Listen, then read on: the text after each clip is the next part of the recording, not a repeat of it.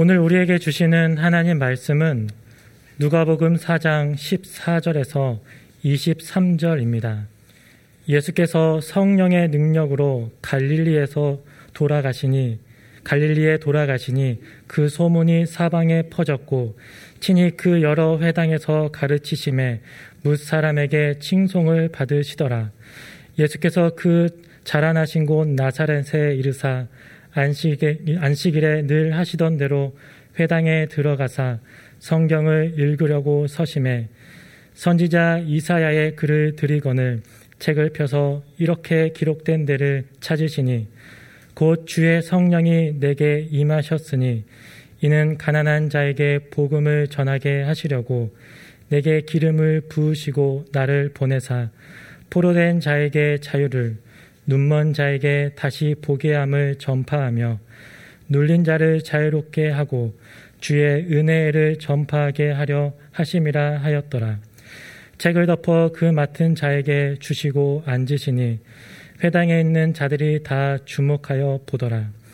이에 예수께서 그들에게 말씀하시되 이 글이 오늘 너희 귀에 응하였느니라 하시니 그들이 다 그를 증언하고 그 입으로 나오는 바 은혜로운 말을 놀랍게 여겨 이르되 이 사람이 요셉의 아들이 아니냐 예수께서 그들에게 이르시되 너희가 반드시 의사야 너 자신을 고치라 하는 속담을 인용하여 내게 말하기를 우리가 들은 바 가버나움에서 행한 일을 내 고향 여기서도 행하라 하리라. 아멘. 구하지 않은 것까지 응답받는 기도라는 책이 있습니다. 이 책을 쓰신 분은 목회자인데 청년 시절에 하나님이 존재하신다는 것이 믿어지지 않아서 교회를 떠났던 적이 있었습니다. 그런데 오히려 인생의 허무함에 시달렸고 그것을 극복하기 위해서 여러 종교를 섭렵하기도 했습니다. 특히 10년 동안 불교에 심취하여 불교 청년회장으로 활동하기도 했습니다. 이 책 내용 중에 불자들의 기도 모임에 대한 것이 있습니다. 그 모임은 스, 스님의 설법으로 시작하는데 그 내용이 주로 열심히 기도한 이들의 응답 사례가 주를 이룬다고 합니다. 예를 들면 대웅전 안에 있는 큰 불상 앞에서 열심히 기도하던 부인이 거대한 불상이 움직이며 미소 짓는 것을 본 이후 기도 응답을 받고 만사가 잘 풀리게 되었다는 것입니다. 그러고 나서 인도하는 스님이 목탁을 치면서 관세음 보살이나 석가모니 불을 부르면 사람들이 따라서 부르며 기도하는데 간단하게 한 단어를 외는 것이라 단조롭고 지루하게 여겨질 것 같지만 실제로는 많은 사람이 참여하면 그 기도 소리가 웅장한 합창이 된다고 합니다. 또한 큰 북을 치며 리듬을 맞추기도 하는데 그 소리를 몇십 분 들으면 마치 가슴 속에서 둥둥 하고 북소리가 울리는 것 같이 여겨진다고 합니다. 불자들에게 가장 큰 절기는 4월 초파일입니다. 그때는 1년 중에 가장 많은 불자가 절에 몰려와 등을 사서 답니다. 등의 가격은 등의 크기에 따라서도 다르지만 등이 달리는 위치에 따라서도 다릅니다. 처음에 등을 달 때는 부처님의 자비가 등의 불빛처럼 온 세상으로 퍼져나가 어두운 곳을 비추고 자신도 석가모니처럼 득도해서 윤회의 업이 끊기기를 바라는 순수한 종교적 발언이었습니다. 그러나 지금은 대부분 시험 합격, 승진, 성공, 결혼 등 개인 소원을 빌며 등을 달고 있습니다. 그리고 1년이 지난 후에 초파일이 돌아오면 절에는 작년에 기원한 내용들에 대한 각종 승전담이 난무하게 됩니다. 간절한 마음으로 등에 기도 제목을 달았더니 부처님의 음덕으로 소원이 성취되었다며 등의 효력을 앞다투어 자랑합니다. 그러면 평상심을 유지하던 불자들까지도 동료하게 되어 너 나 할 것 없이 더 큰 등을 달게 됩니다. 표면적으로 보면 불교의 기도회와 기독교의 기도회가 별로 다르, 다르지 않은 것처럼 보입니다. 그 대상이 부처님이냐 하나님이냐만 다른 것처럼 여겨집니다. 기도원 같은 곳에서의 예배도 거의 흡사하게 이루어지고 있기 때문입니다. 기도에 대한 응답은 기독교와 불교에만 있는 것이 아니라 이슬람교나 힌두교 등 각종 종교의 이름을 가진 곳에는 모두 다 있습니다. 심지어 무속신앙에도 있습니다. 그러나 기독교의 기도 응답이나 기적과 같은 초월적인 요소가 있지만 기독교는 초월의 종교가 아니라 계시, 말씀의 종교입니다.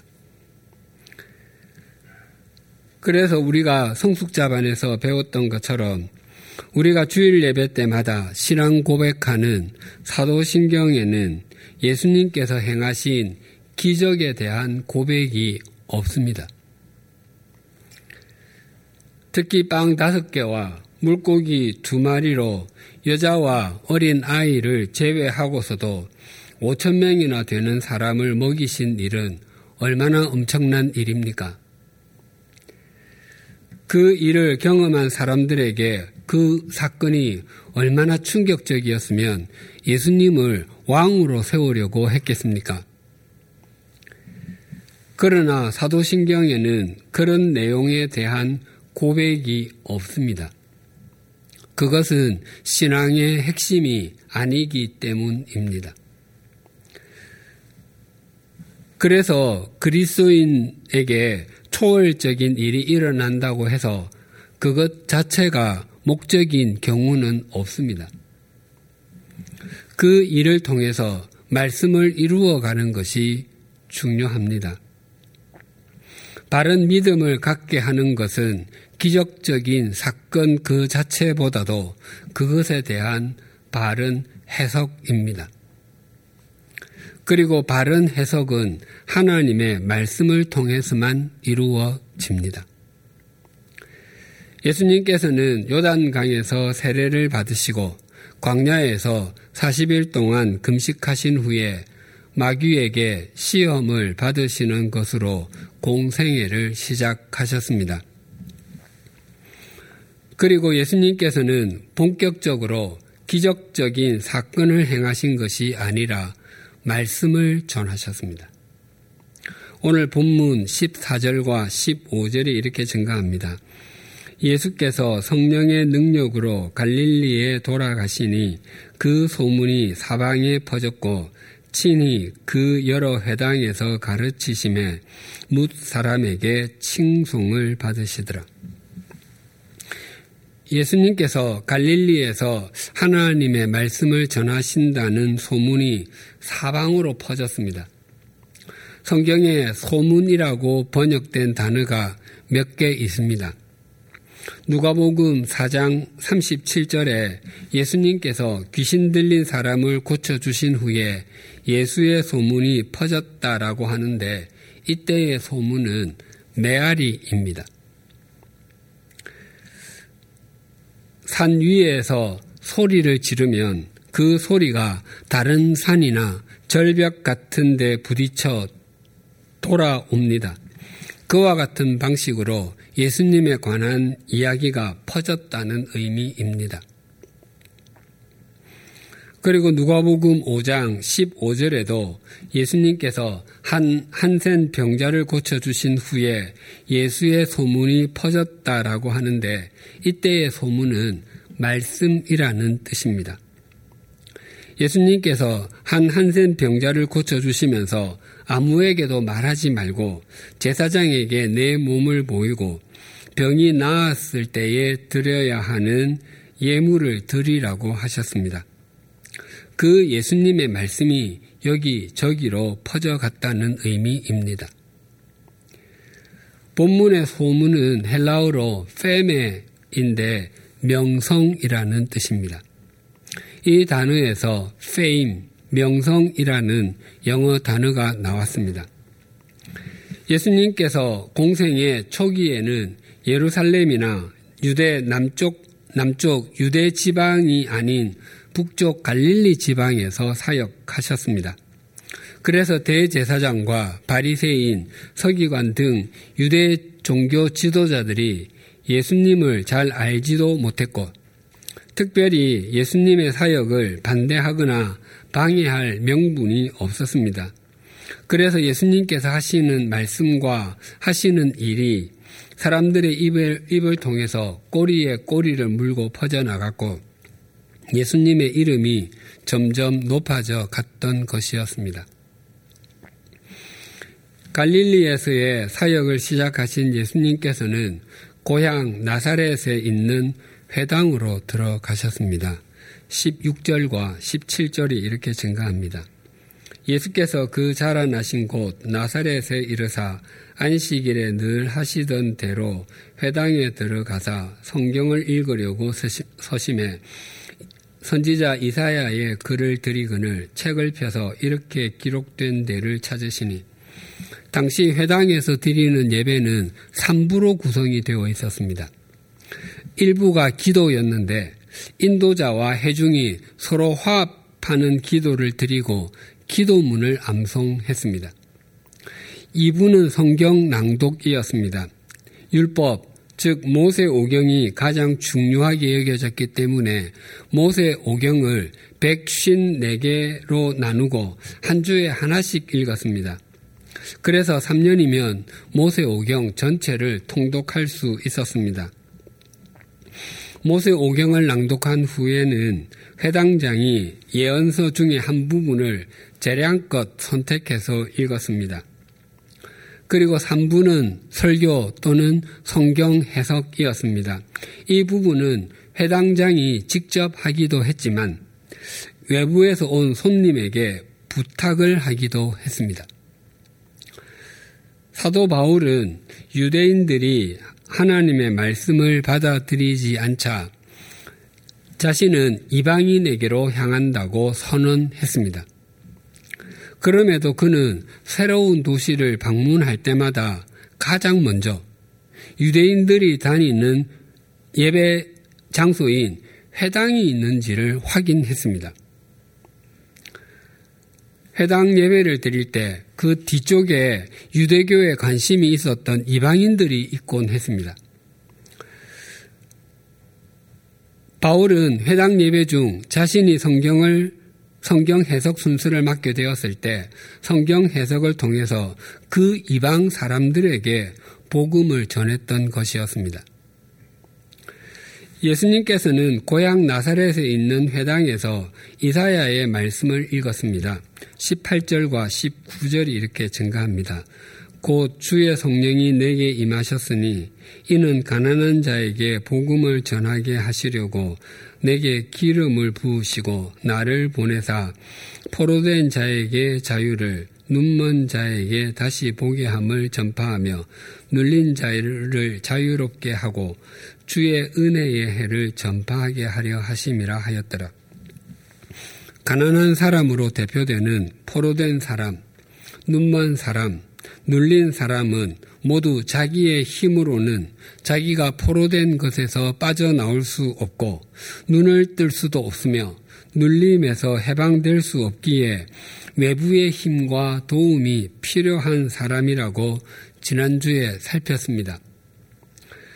이보다 예수님의 사역에 대해서 또 우리가 받은 구원에 대해서 잘 설명해 주는 말씀은 없습니다. 우리는 우리의 구원을 위해서 40일 동안 금식 기도를 한 것도 아니었고 몇 년 동안, 아니, 몇 달 동안이라도 매일 철야 기도를 드렸던 것도 아니었습니다. 물론 그렇게 한다고 해서 스스로 구원을 얻을 수 있게 되는 것은 결코 아닙니다. 우리는 죄와 허물에 포로가 되었던 사람들이었고 야망과 세속적인 가치관에 눈멀어 있었던 사람들이었고 증오심과 시기심 등에 눌려 있었던 사람들이었습니다. 그럼에도 불구하고 하나님께서는 우리를 외면하지 않으시고 우리를 수도 없이 찾아와 주시고 신비한 방법으로 우리를 인도해 주셔서 우리에게 주의 은혜의 해를 선포하심으로 우리가 오늘 이, 이 자리에 구원받은 하나님의 자녀로 있을 수 있게 되었습니다. 우리 중 그 누구도 자신이 오늘 예배를 드릴 수 있는 자리에 있게 된 것이 자신의 선함이나 총명함, 깊은 종교심 때문인 사람은 없습니다. 오직 하나님의 한결같은 사랑과 긍휼의 은총 때문입니다. 예수님께서 이 말씀을 읽고 선포하실 때 이 말씀을 듣던 갈릴리 사람들도 우리와 동일했습니다. 그들은 지정학적인 이유로 인해서 외적에게 항상 시달림을 당했습니다. 또한 그들은 이스라엘 사람이면서도 이방인처럼 여김을 받았습니다. 그들은 짙은 어둠 속을 살아가는 사람들, 죽음의 그림자가 드리운 골짜기를 걷는 사람들이었습니다. 이러한 사람들에게 예수님께서 전하시는 이사야의 말씀은 문자 그대로 복음이었을 것입니다. 그래서 예수님께서 전하시는 이 말씀을 전하셨을 때 이 말씀을 하나님의 말씀으로 수용했다면 갈릴리 사람들이 하나님께서 우리 같은 사람도 버리지 아니하시고 사랑하시는구나. 우리 역시 하나님의 자녀들이구나라고 감격했을 것입니다. 20절과 21절이 이렇게 증가합니다. 책을 덮어 그 맡은 자에게 주시고 앉으시니 회당에 있는 자들이 다 주목하여 보더라. 이에 예수께서 그들에게 말씀하시되 이 글이 오늘 너희 귀에 응하였느니라 하시니 예수님께서 두루마리 성경을 다시 담당자에게 되돌려 주실 때 그 회당에 있던 사람들이 예수님을 주목하여 보았습니다. 주목하여 보다의 문자적인 의미는 눈이 고정되다입니다. 주목이라고 하는 한자어도 물셀 주자의 눈목자입니다. 입구가 좁은 병이, 병에다 물이나 기름, 꿀과 같은 액체를 부을 때 눈을 한 곳으로 모아서 뚫어지게 쳐다봅니다. 혹시 많은 양을 한꺼번에 부으려고 하다가 바닥으로 쏟아지는 것은 아닌지, 또 병 입구를 잘못 조정해서 옆으로 흐르는 것은 아닌지, 뿐만 아니라 이미 병에 부어 붓고 있는 것이 가득 찼음에도 계속 붓다가 넘치게 되는 것은 아닌지 세심하게 살핍니다.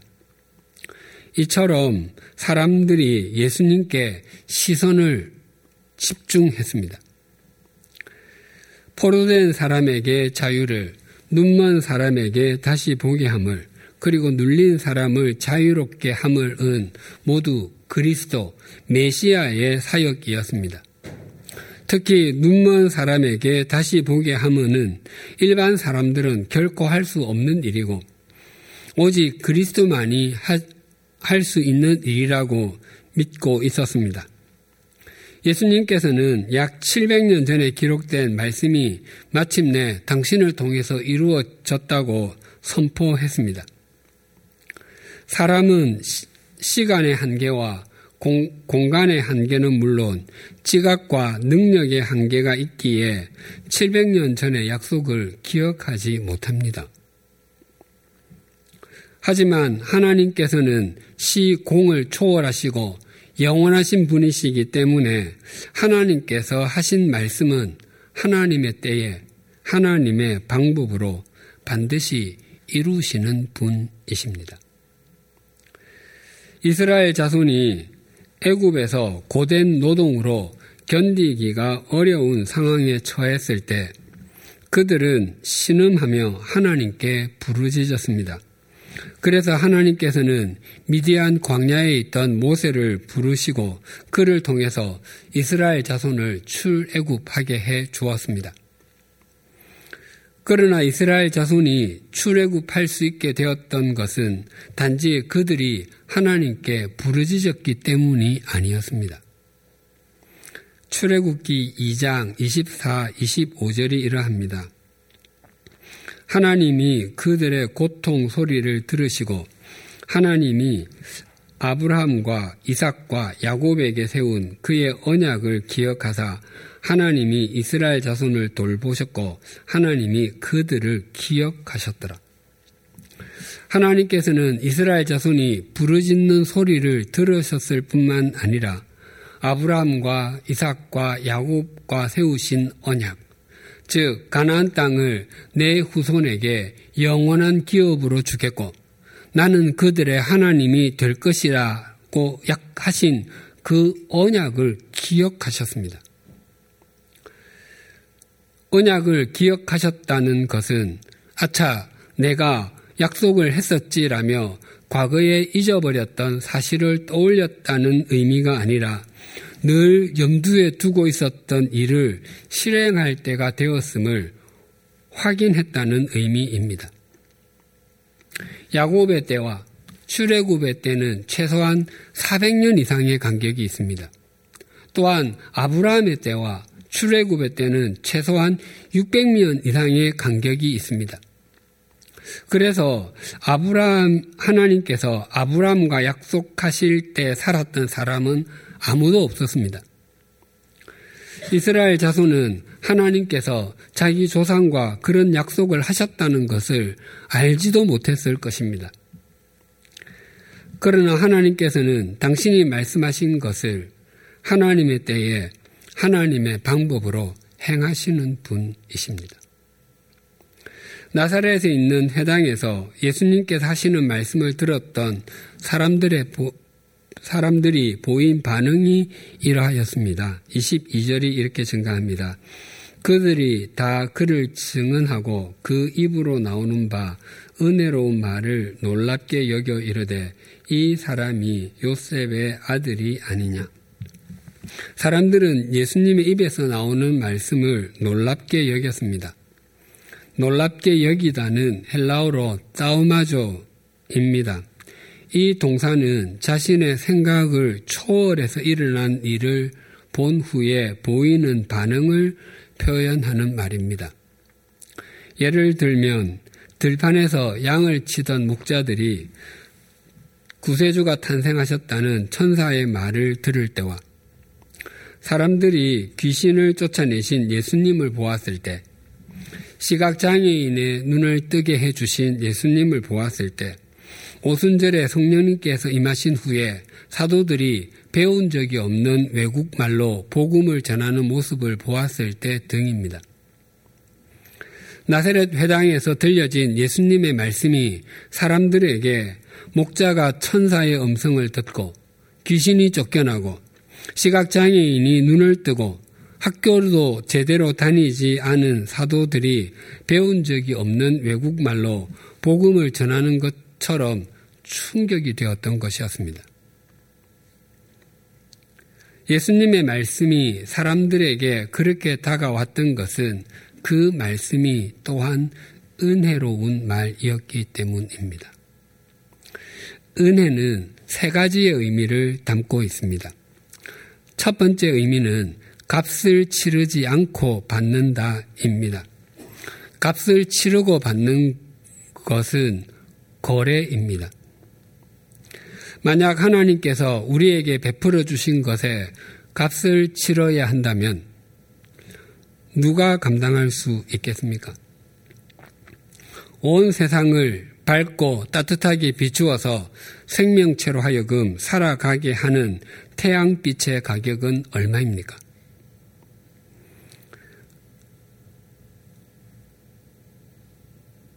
매 순간 우리로 하여금 호흡하게 해주는 공기의 가격을 매기면 얼마나 됩니까? 또 우리로 하여금 살아가도록 허락하신 이 지구는 얼마를 주면 살 수 있겠습니까? 아니, 우리가 이 땅에 태어나는데 얼마가, 얼마의 생명값을 지불해야 태어날 수 있겠습니까? 우리가 값을 치르지 않고 받는다고 하는 것은 우리에게는 그 값을 치를 능력이 없다는 의미입니다. 그래서 전부 그냥 주신 것입니다. 은혜의 두 번째 의미는 좋은 것을 받는다입니다. 아무리 값을 치르지 않고 받는다고 해도 그것이 가치가 없는 것이거나 해로운 것이라면 받지 아니함만 못합니다. 또한 하나님께서 우리에게 좋은 것을 주신다고 하는 것은 우리는 좋은 것을 분별할 능력이 없음을 의미하는 것이기도 합니다. 하나님께서 우리에게 주시는 최상의 것은 바로 하나님 자신이요. 영원한 생명입니다. 하나님께서 우리에게 영원한 생명을 주시기 전에 그것을 먼저 하나님께 구한 사람이 아무도 없습니다. 영원한 생명이 소중하다는 것을 알고 그것을 구하는 존재가 되었다고 하는 것은 하나님께서 이미 우리에게 그것을 주셨음을 의미합니다. 은혜의 세 번째 의미는 호의로 받다입니다. 우리에게는 아무런 자격이 없음에도 불구하고 우리를 특별히 총애하셔서 주셨다는 의미입니다. 아모스 3장 2절 상반절에 이런 말씀이 있습니다. 내가 땅의 모든 족속 가운데 너희만을 알았나니. 하나님께서 이스라엘 자손만 알았다고 하는 것은 그만큼 특별한 관계 속에 있다는 의미입니다. 예를 들면 한 남자가 여자에게 사랑을 고백할 때 나에게 여자는 당신밖에 없어요. 내가 아는 여자는 당신이 전부예요. 라고 말하는 것은 자기 집에는 어머니도 없고 누나나 여동생도 없고 지금까지 자신이 다닌 초등학교, 중학교, 고등학교에는 전부 남자만 있었고 지금 다니고 있는 직장에도 남자 직원만 있다는 의미가 결코 아닙니다. 그 말은 당신이 나에게 그만큼 소중합니다의 의미입니다. 물론 그렇다고 해서 그 여자가 아주 예쁜 배우나 탤런트를 닮았고 엄친 딸이어서 머리도 총명하고 성격도 좋고 재능까지 또 겸비했다는 의미는 결코 아닙니다. 오히려 다른 사람들은 고개를 갸우뚱거릴 수도 있습니다. 그러나 적어도 자신에게는 이 세상, 이 세상에서 그 외에는 더 이상 사랑할 사람이 존재하지 않는 것처럼 여겨진다는 것입니다. 하나님께서 이스라엘 자손을 택하신 것은 그들에게 그렇게 할 만한 조건이 있었기 때문이 아니었습니다. 그들은 수도 적었고 목이 곧은 백성이었고 폐역한 무리였습니다. 그러나 하나님께서는 그들에게 호의를 베풀어 주셨습니다. 우리 역시 동일합니다. 우리에게 더 나아 보이는 것이 아무것도 없음에도 불구하고 우리는 하나님의 총애를 받는 사람이 되었습니다. 그래서 우리보다 더 선하고 더 총명하고 더 능력 있어 보이는 사람이 그리스도 밖에서 영원한 소망이 없이 살아감에도 불구하고 우리는 하나님의 은혜 안에 거하는 사람이 되었습니다. 성자 하나님은 태초부터 말씀으로 존재하시는 분이셨습니다. 그 말씀이 육신을 입고 이 땅에 오셨습니다. 마귀는 40일을 금식하신 예수님께 돌로 빵을 만들어 보라고 했고 천하 만국을 보여주며 자신에게 절하라고 했고 성전 꼭대기에서 뛰어내려 보라고 시험했습니다. 즉 기적을 행하는 것으로 당신의 그리스도인 그리스도됨을 증명해 보여 보라고 유혹했습니다. 그러나 예수님께서는 마귀의 시험을 모두 하나님의 말씀으로 답하며 물리치셨습니다. 그리고 나사렛 회당에서 말씀을 읽고 해석하시는 것으로 갈릴리에서의 사역을 시작하셨습니다. 그리고 그 말씀이 은혜로운 말씀이고 구원과 생명의 말씀이었습니다. 그래서 언제나 하나님의 말씀은 기적보다도 중요합니다. 내게 형언할 수 없는 기적과 같은 일이 일어났다 할지라도 그것이 밋밋하게 보이는 하나님의 말씀 한 줄에 비길 수 없습니다. 그 기적은 특정한 사람에게 제한적으로 일어난 일이지만 하나님의 말씀은 모든 세대에 모든 사람에게 주시는 영원한 말씀, 은혜의 말씀이기 때문입니다. 하나님께서는 언제나 하나님의 말씀을 통해서 우리를 하나님의 자녀다운 자녀로 만들어 가십니다. 야곱의 열한 번째 아들인 요셉의 삶에 대해서 시편 105편 16절에서 19절은 이렇게 증가합니다. 그가 또 그 땅에 기근이 들게 하사 그들이 의지하고 있는 양식을 다 끊으셨도다. 그가 한 사람을 앞서 보내셨으며 요셉이 종으로 팔렸도다. 그의 발은 착고를 차고 그의 몸은 쇠사슬에 매였으니 곧 여호와의 말씀이 응할 때까지라 그의 말씀이 그를 단련하였도다. 요셉은 형들의 질투심 때문에 17살에 애굽으로 팔려갔습니다. 그리고 30살에 당시 초강대국 애굽의 총리가 되었습니다. 그러나 그 사이 13년의 종살이와 옥살이는 칠흑같이 어두웠고 끝이 보이지 않는 터널 속을 걷는 것 같았고 아무리 아무리 울어도 울어도 울음이 그치지 않는 눈물의 골짜기를 통과하는 것 같았습니다. 만약 어떤 청년이 자신을 흑수저 중에 흑수저이고 아무리 생각해도 자신의 인생이 달라질 것 같지 않다고 여기고 있을 때 하나님께서 그 청년에게 13년 후에 대한민국의 총리나 그에 준하는 것을 이루게 해주겠다고 약속하신다면 삶이 어렵고 힘들어도 버티고 참으려고 할 것입니다. 그러나 아무런 희망이 보이지 않는 삶을 언제까지 살아야 하나라는 질문이 매일매일 떠오른다면 하나님을 변함없이 바라보기는 참 어려울 것입니다.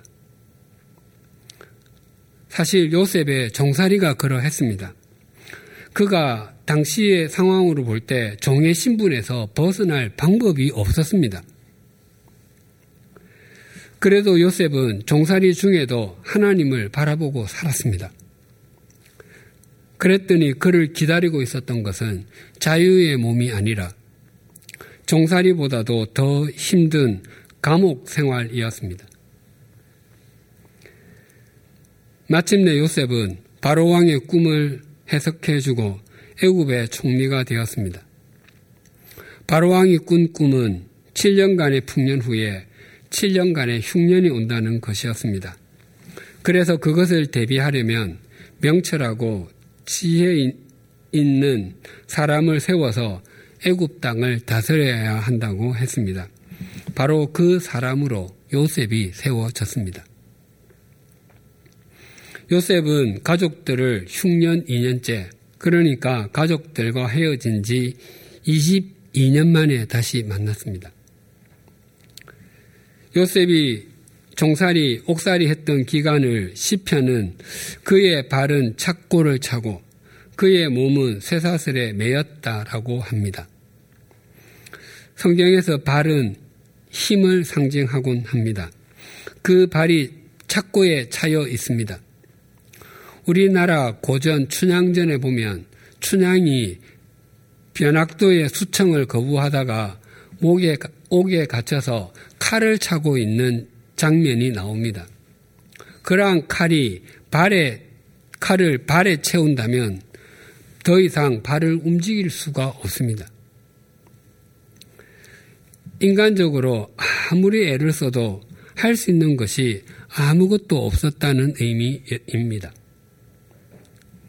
또 요셉의 몸이 쇠사슬에 매였다고 하는데 몸이라고 번역된 단어는 생명 또는 영혼으로 번역되는 단어이고 쇠사슬은 철을 가리키는 말이고 메이다는 들어가다 나오다의 의미입니다. 그러니까 요셉의 생명 또는 요셉의 영혼이 철에 찔렸다는 의미입니다. 마치 작사를 맞은 물고기처럼 숨을 몰아쉬며 퍼덕이고 있는 것이 요셉의 신세였습니다.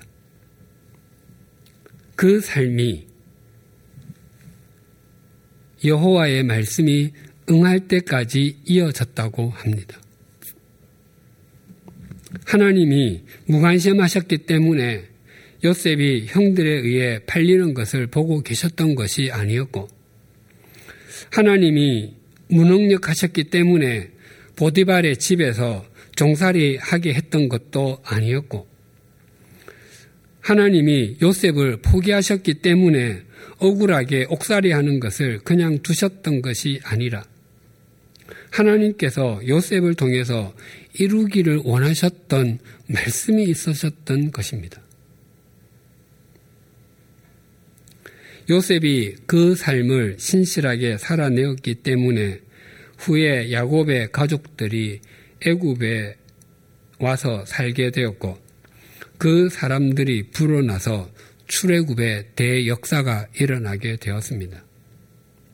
그러니까 출애굽의 역사는 요셉 한 사람으로부터 시작된 것이었습니다. 그래서 성경은 하나님의 말씀이 요셉을 단련시켰다라고 합니다. 사랑하는 교우님들, 매일매일의 삶이 끝이 잘 보이지 않는 터널 속을 걷는 것 같으십니까? 또한 인생에 시원의 대로는 없고 눈물의 골짜기만 이어지는 것 같으십니까? 하나님께서는 은혜로운 말씀이 우리에게 응할 때까지 기다리고 계십니다. 그 은혜로운 말씀으로 우리를 단련시켜서 우리의 성숙한 구원을 만들어 내시고 우리의 가족과 우리가 속한 공동체의 출애굽을 만들어내고 계십니다. 우리가 눈을 들어 오직 하나님을 바라보면 하나님께서 그렇게 만들어 가실 것입니다. 우리가 하나님의 말씀의 통로가 되는 것보다 더 은혜로운 삶은 없습니다. 기도하시겠습니다.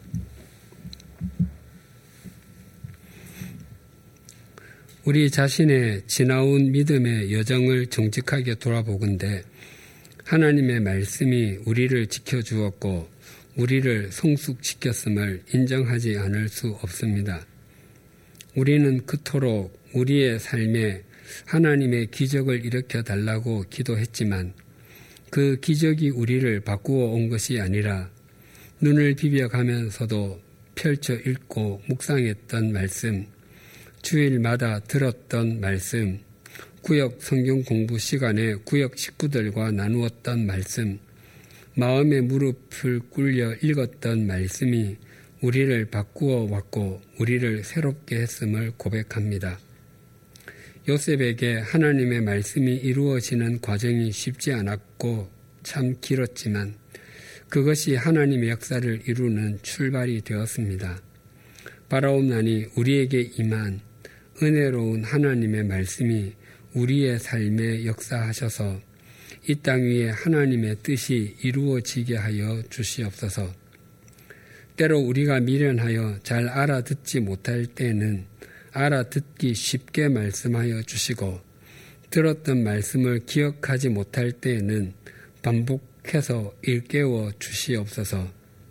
그러나 우리가 아무리 미련하고 기억을 잘 못해도 우리에게 주신 하나님의 말씀이 은혜의 말씀인 것을 한순간도 잊지 않게 하여 주시옵소서.